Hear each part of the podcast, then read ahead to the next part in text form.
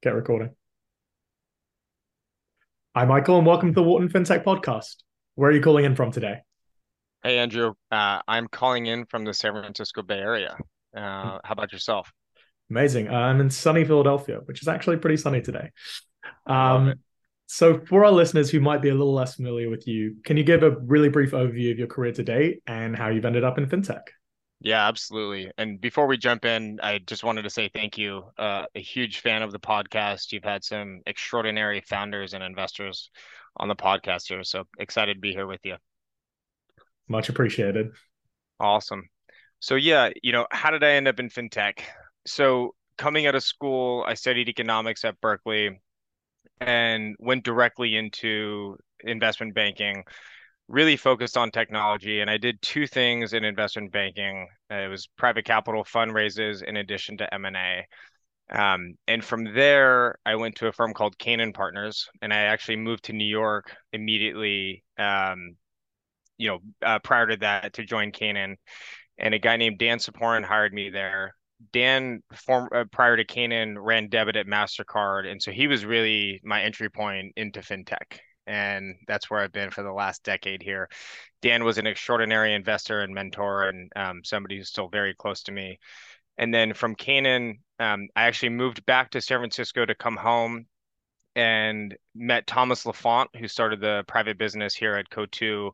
And, you know, one thing led to another, and I ended up coming over here to join the team where I've been for three and a half years and run the fintech practice.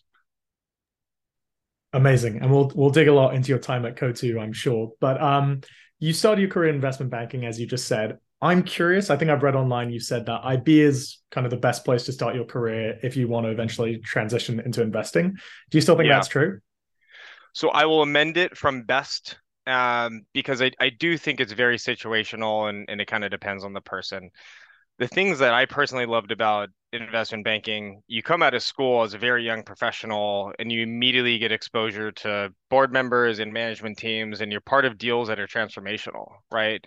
In the M&A scenario, these founders have been working on these businesses for, you know, a decade plus in many cases. And so to have exposure to that and to see processes happen, you know, as a 22 year old, I, I just think you, you really can't beat that high level experience you also learn financial chops, which as an investor you will need, um, really regardless of of any stage. But what I'll say now, this far into my career, I've had the chance to sit on boards with some extraordinary investors, and they come from all walks of life. And so I think as an investor, you just kind of have to find what your lens is, right? Um, a lot of folks will come in with an operating lens or a marketing lens, um, sometimes legal, right? And the the power of boards is really um, in diversity of backgrounds and, and interests and experiences. And um, so while i think it's a very good one it's it's unique to the person. Amazing. Yeah i've seen i've seen many investors come from many walks but banking is and certainly the financial chops are are a huge plus. Um so would love to talk a bit about your investing philosophy and and maybe to start with your day-to-day. Uh, let's say so since 2019 You've been at Coatue. You're mm-hmm. currently COO, co-COO of growth and co-lead of fintech. Love to hear a little bit more about the day-to-day at Coatue and how you describe your role. Yeah. Maybe I'll talk a little bit about why I joined Coatue first and what I feel is so special about the firm, and that will inform the day-to-day a little bit.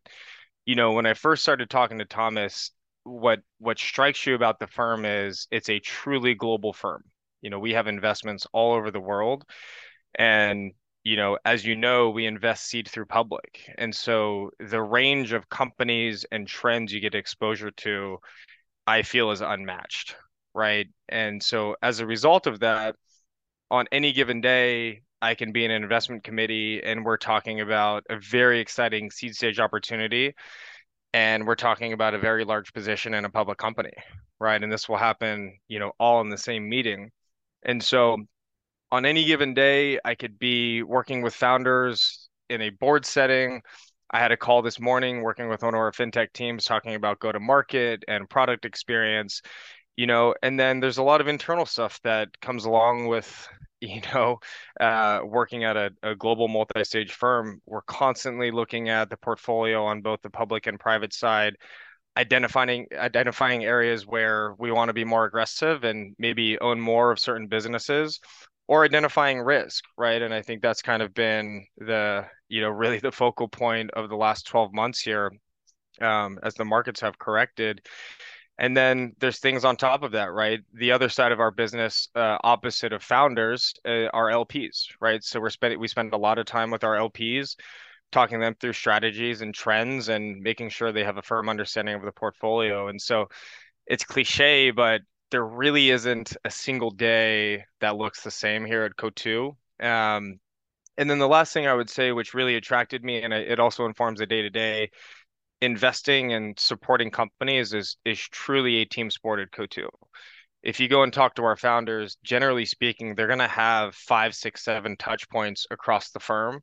On the investor side, on the legal side, we have a data science team that um, you know are, are, partners to us in everything that we do, and so um, you know because of the diversity of um, you know focus here, no no two days look the same yeah, it's uh, certainly one of the perks of being in a big international and multi-stage investor, surely. Indeed. Um, so moving a little bit to fintech. So clearly, as kind of you know, we're sitting here in early 2023. Fintech valuations have fallen a little bit from since the highs of the bull market, um, and I think there's been a lot of introspection regarding you know yeah. good fintech investments. So I'd love to hear a bit more about your personal philosophy on fintech investing and just mm-hmm. what makes a great fintech investment. Yeah, absolutely. There's no doubt. I mean, valuations are down really all across tech and even outside of tech for that matter, right? What I feel very strongly is that um, fintech is is very very nuanced, and I think when you talk about the category, you really have to look at all of the different sectors by themselves. We've done a bunch of work across sector. And, and one thing that i'll point out we looked at enterprise software industrials consumer and fintech. If you look at the public universe today the variance of multiples in the category are higher than any other sector. And so what does that mean that means there are more business model types in financial services than any other sector and so when we look at what's happened over the last 12 months all of the fintech valuations are down, but there's certain subsectors that have really outperformed not just the fintech index, but really the rest of the market, right? And when you analyze the businesses that have held up well, you kind of get back to the basics, right? These are businesses with very high net dollar retention, high gross profit, strong unit economics in TAMs that are still, you know, barely penetrated, that are enjoying secular tailwinds that, you know, we like regardless of category. And so um, I think you need that lens from a risk management standpoint today, but also from a new a new investment standpoint. And it's something that we think about a lot. I'd, I'd love to quote back Dimitri Dadiomov to you, who obviously CEO of Modern Treasury, someone you know well, and uh, who we interviewed a month ago a few months ago. Uh, he summarized his takeaway kind of from from this all as fintech's not all the same. Some e-commerce that looks like fintech selling financial services as a DC product, while some mm-hmm. is true software and margins and multiples follow. So would you add any nuance onto that? And I guess a follow on would be kind of what are the sectors that you've really been focusing on? Yeah, he's exactly right. You know, and I would say Dimitri is building a business in one of the strongest categories within fintech. And if you look at you know the universe itself payments businesses and payments operation businesses are at the top of the list uh, and so uh, i continue to be very excited about um, you know dimitri and everything they're they're doing um, in terms of what we're excited about uh, overall just sector wise and and kind of trend wise you know there are a couple of things one if you look at our portfolio today it's heavily skewed b2b and we're going to continue to be focused on on b2b fintech and um, a range of services there. And you know, the headline in fintech is if you look at financial services, you know, banks and insurance companies today, a lot of them are close to 100 years old, right? Um, and that experience needs to be reset. And this is why the excitement is true all across fintech. And in B2B in particular, we like it a lot because the underlying metrics are much healthier for a few structural reasons. One, in B2B, if you onboard an expense management platform, for example, there's going to be three or four or five different SaaS integrations that come along with adopting that suite, right? And so what does that mean? That just means there's more friction to switch, right? Whereas a consumer, if I go get a bank account, I really kind of just have to change the routing and account number for myself personally. And if somebody's dangling a $500 credit to go and, you know, switch my bank account, it's very easy to do that right? I think the second thing is if you just look at GDP in the US over time, it's kind of, you know, on average 2 to 3% growth a year. This just very simply means businesses are are growing at this rate. Unfortunately, if you look at consumers and you take out the top tax brackets, they grow kind of 0 to 1% annually, right? And so if I just look at a cohort of customers in a B2C business versus a B2B business, there's two to three times you know more growth in a b2b business overall and i think that's why we've seen the success i, I want to be careful because the consumer facing fintechs are chasing one of the largest opportunities in the world and there are a lot of businesses that have done extraordinarily well uh, by bundling their products and and going after that opportunity so that's one and i think related to the b2c piece we're really excited about founders who are not afraid to own the balance sheet now, right? And as I kind of think about really the last decade, balance sheet has been a bad word. Interest rates have been very low, so there's really been no uh, strong reason to own the balance sheet. But today, as we're seeing, there's a huge benefit to deposits uh, capitalizing on float and there's a huge benefit to having a balance sheet so that you don't have to deal with either bank partners or you know capital markets partners on the debt side and you kind of control your own destiny and you have the ability to just grow the asset base. And I think this is something that a lot of folks will lean into much, much earlier. The last thing I would say we're very excited about it continues to be fintech across Latin America. We have a number of investments there and we feel like this is one of the strongest fintech markets um, and certainly one of the most profitable fintech markets in the world that already supports half a trillion dollars in in fintech market cap and i think that the ipo performance has been quite strong with companies like nubank and dlocal we have mercado libre right down there that's really a payments business um, so those are kind of the three core areas we're focused on right now amazing, very succinct, and uh, some some big topic areas to focus on. Um, pivoting very slightly, I think it was in 2019 you wrote a blog post stating, you know, you believe all big brands will be fintech. So I know mm-hmm. that verticalization, embedded finance, banking as service has kind of blossomed in the intervening years. I'd love to hear if you have any uh, updates on that prediction. Yeah, I mean, look, that one has really come true. I, I think we're going to continue to see scaled consumer businesses and scaled software businesses bolting on financial products to one really improve the experience for customers right if you can suddenly consolidate four or five or six different products into one platform there's real synergies there and it just makes workflows a lot better right? I was kind of thinking about it and uh, you know thinking about your question ahead of time. Apple pay today is processing six trillion dollars in payment volume.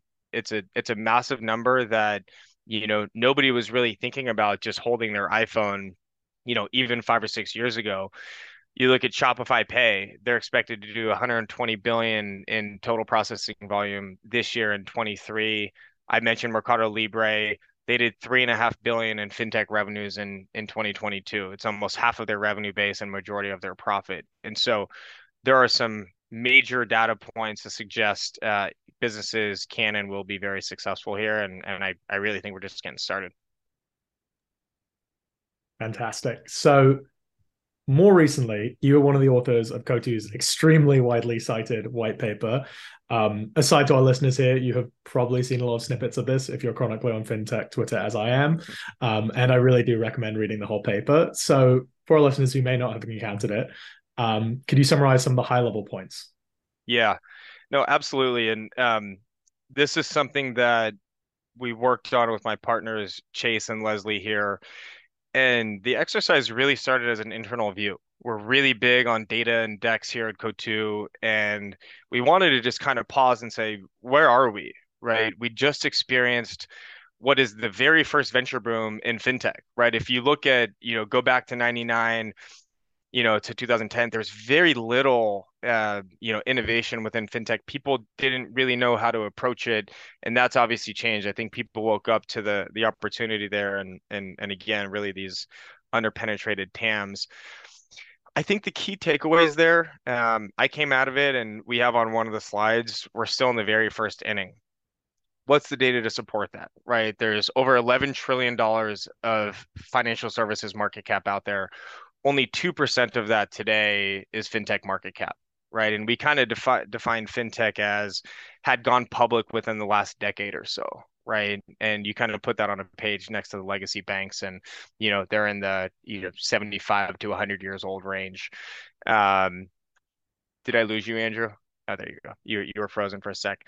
Um, and so we we firmly believe there's a lot of room for innovation from here to go out and attack this market cap, eh, which is also supported by you know six trillion dollars in gross profit. So we're really just getting started. I, I think the key is again, we touched on this a little bit. It's nuanced, and as an investor and an operator, you just have to be cognizant of the category you're going after and and how it should be valued ultimately. These are all massive opportunities, but they shouldn't all be valued the same. And on that note, you kind of highlighted the difference between uh, battle tested and unproven fintech models in this current downturn. So I'd love to hear a mm-hmm. little you elaborate a little bit on that difference. Yeah, you know, the battle tested businesses, you kind of see the outperformance over the last 12 months and over the last five years, really any time period you look at it. These are models that have outperformed. And we looked at the business types inside of each one of these. What stands out is these are businesses that kind of existed before there was market cap that had been supported within this product set. And you know i kind of look at that and say there's a reason there's a reason for this. It's very easy to sit there and bash the banks but they're very innovative and they've tried many of these things and what we're seeing now is you really do want to focus on the categories uh, where market cap exists and consumers are used to buying financial products in a certain way. With that being said, I think there are a lot of companies in the unproven bucket that will be in the kind of battle tested bucket over time. And these are companies that try to do something, you know, unique with the capital structure. You know, I mentioned partner banks before. Um, there's a lot of nuanced underwriting in both lending and insurtech that are very interesting, and and hopefully some of those play out in a in a major way moving forward definitely. And I'd love to. I've I've been prompted to ask you, so I'd love to ask you a little bit about um, the kind of rule of 200 that you and your team have kind of coined, and yeah, what exactly it is, and how we can use it to assess mature fintechs. Yeah, so there's the rule of 40 in software, um, and that really captures revenue growth and profitability, right? going back to this point that fintech is very nuanced, we needed a way to distill, frankly, additional data points and metrics for these businesses, right? And so what we've done is we've added two variables here net dollar retention and gross profit. So the rule of 200 is very simply NDR, net dollar retention, revenue growth, gross profit percent, and EBIT percent. And a lot of people, you mentioned Twitter, a lot of people on Twitter were saying, why on earth would you have gross profit and EBIT, you know, in this calculation? The reality is many of these businesses are not quite scaled, right? And you need to look at both of these side by side. I think gross profit points to, you know, the ability to get to a certain profitability metric over time to ultimately support whatever you're spending on sales and marketing, right? And so there are a number of examples of high gross profit businesses with very very negative ebit that are spending a lot of money on sales and marketing and so the unit economics break down ndr is very important to put into the calculation because that tells you hey how good is this business model if you go back to the beginning of SaaS, right? Everybody loves SaaS because you have this baked in NDR, right? There's there's annual contracts, you have the ability to upsell with other products. And so we see a lot of companies across uh, really payments in general and, and bill pay and SMB acquiring where these NDRs are best in class, not only in fintech, but also in software. And, and we wanted to make sure we rewarded these businesses, um, you know, on this metric. Fantastic. So, from a little bit of digging, uh, it seems like you're part of some of the kind of very early fintech communities around, you know, the early 2010s. Um, I'd just love to hear how you've seen the fintech community evolve since then. Yeah. Well, I think the punchline is it's grown. it's grown quite a bit. You know, fintech in New York in kind of the 2013, 2014 time period, it, it really felt like a tiny community. There's probably five investors that I would talk to every day that were very deep on fintech and kind of, you know, learning uh, about the industry as it was unfolding, you know, in real time. Today, I mean, that community is probably 10, 20, 30x the size. And that's a great thing for the industry, right? I think as you think about the companies that have been built and the kind of you know product building and, and culture DNA coming out of companies like a Square or an Adyen or, or a Bill.com, you know this is only going to lead to more growth and innovation in the space. Uh, I think you also have a you know a crop of fintech investors that have been around for a long time that also hopefully bring some experience to boards and you know have seen a number of things that that work and do not work. So um, it's grown a ton. I think it will continue to grow from here, and it's been uh, it's been a, a really fun ride uh, over the last decade or so here we've certainly seen a pretty huge explosion in terms of you know fintech specialty investors and thankfully it gives us plenty of great people to talk to some whom you know have 10 plus years experience and some who, whom are have come up in the most recent crop. So um, I know you're a very proud Cal alum. Um, you've helped set up the, kind of the Berkeley Alumnus Association in New York. So, someone who's spent a lot of time on both coasts, I'd love to hear a little bit about the differences that you see in the fintech community specifically, kind of between SF and New York. Yeah. Yeah, the uh, the Berkeley Alumni Association in New York is uh, something we're all very proud of, and uh, a number of my closest friends can came out of that. You know what we did with that is they're, they're Berkeley is one of the largest schools you know in the world, um, and we brought together a community of thousands of folks around the arts and around technology, philanthropy. Uh, during that time, I was in New York, and you know as I think about the difference between the two coasts I think today it's a mistake to try to compare the two cities or really any two cities. You know, this trend started well before COVID, but COVID certainly accelerated it. And it's maybe one of the, you know, few things that is going to stay through the, you know, the COVID bump, as they say.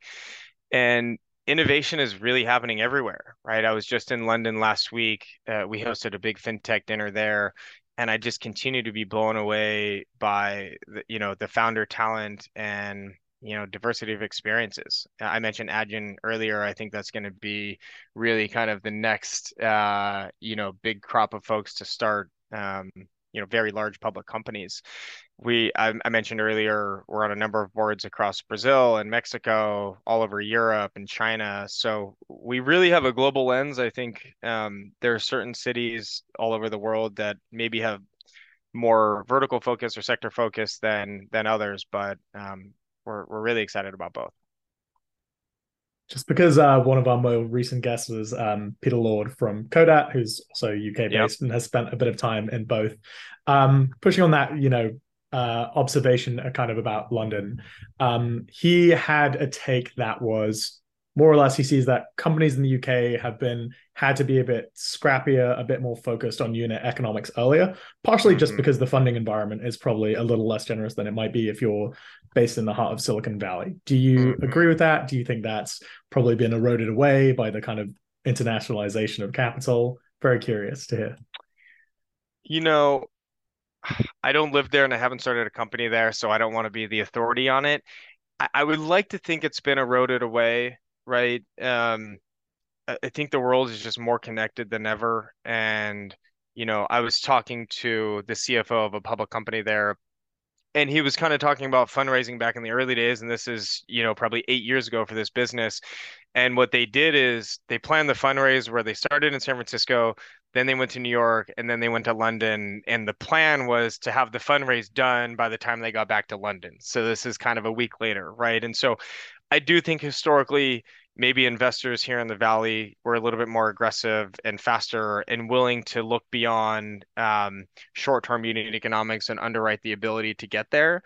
but I, I think these lines have really blurred and there's you know um, there's benefits to really being anywhere right um, so I I, um, I I'd like to think that's changed and I'm sure at somewhere like Coatue where you get to invest across stages and across geographies that's even even more the case yeah correct so moving to kind of the close of the interview um, we always like to ask people kind of some lessons they've learned and so on so what are some of the hard-earned learnings that you'd like to share with other investors who might be earlier along in their journey?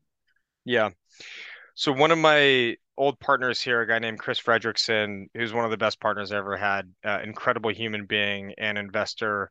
He would always kind of say, "You can't fight the physics of the P&L," you know, and this is something that we've learned uh, the hard way, and and kind of what he means by that, and and what we practice is you know, when you see a trend around whether it's retention or gross profit, anytime you underwrite a reversal in the trend in the P&L, it, it tends to not work out. Now it can, but when you're convincing yourself that this was a, it was a bad quarter or a bad couple of quarters, it's very rare that that turns around. So you really need to pay attention to the physics of the P&L. I think the other thing that I have learned, and it's something that we think about and talk about a lot and, and hire around this at Coatue, is just kind of the power of focus and network, right, within the ecosystem. We've talked a lot about, you know, the benefits of being in fintech for the last decade. And, you know, these relationships compound, whether they're with founders, co-investors, um, incumbent executives who want to understand what's going on and maybe buy these companies or maybe they join as an advisor and so I've just seen the the the power of that focus and and kind of branding at the firm level and personal level and sector level that um, I think it's just good for folks kind of coming up in the business to think about. Um, you know, it's it's uh, it's something that is a superpower for many of us here.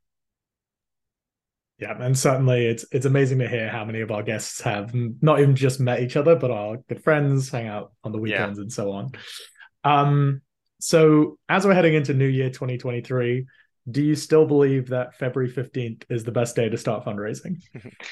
so, this year, I would say Feb 15 of 2024 is probably the best day to start. Um, you know, when I tweeted that, it was it was a different time. You know, I think the the deal pace, um, you know, you could you could be start to finish on a deal in a week, and I think a lot of people just had this thought that, hey, it's a new year. We're going to fundraise as soon as the year starts. We're going to get ready over the holidays and come out. And that just created kind of a backlog, you know, for investors and founders at the very beginning of the year. And so the Feb 15 came out of, hey, let's let the kind of first wave wash out and then come out when I can have investors full attention um, to go out and fundraise. But you know the the reality of the capital markets today is that things have slowed down tremendously and these are natural cycles they will continue to happen we'll have another one and you know seven to ten years from now and and we'll be saying the same thing and so the advice to founders today um, cash is king unit economics are king um, you know it, it's really time to buy yourself as much runway as you can so that you can come out in a better better capital markets environment where you're going to like the valuation a lot better than you are today. And on the topic of advice, um, something we've recently started asking, you know, both founders and investors, which I love to hear, is do you have any fintech hot takes you'd like to share with the listeners? Yeah. You know, I would say there's two things. One, this is maybe a little bit less of a hot take, but just consolidation, right? I think and and it's not just fintech i would say tech in general there were a lot of new companies started and funded over the last call it 5 to 6 years and i think there are very powerful synergies depending on the category to combine them right in some cases they're in the same country and they're just battling each other head to head and you see that in the you know acquisition costs in other cases hey maybe you have a, a leading payment service provider in europe that wants to you know become a global business, they should look at somebody in the U.S. and or LATAM, right? And so I think um, as we get further into this downturn, consolidation is going to come in a big way across a number of categories.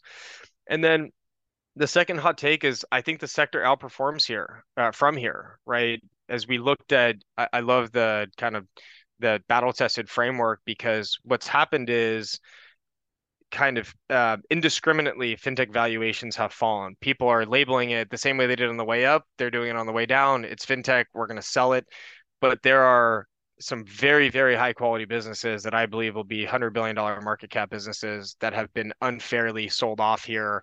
And so I think because of those companies and where they sit today, we're going to see some pretty stark outperformance in some of these best names uh, on the public side, you know, over the next, call it, you know, two to three years some great takes for our listeners, and we all have our uh, fingers crossed for the upside coming for uh, for fintech. So, indeed. Lastly, it's been an absolute pleasure having you on. Um, some super informed, concise views, and and great to have the discussion.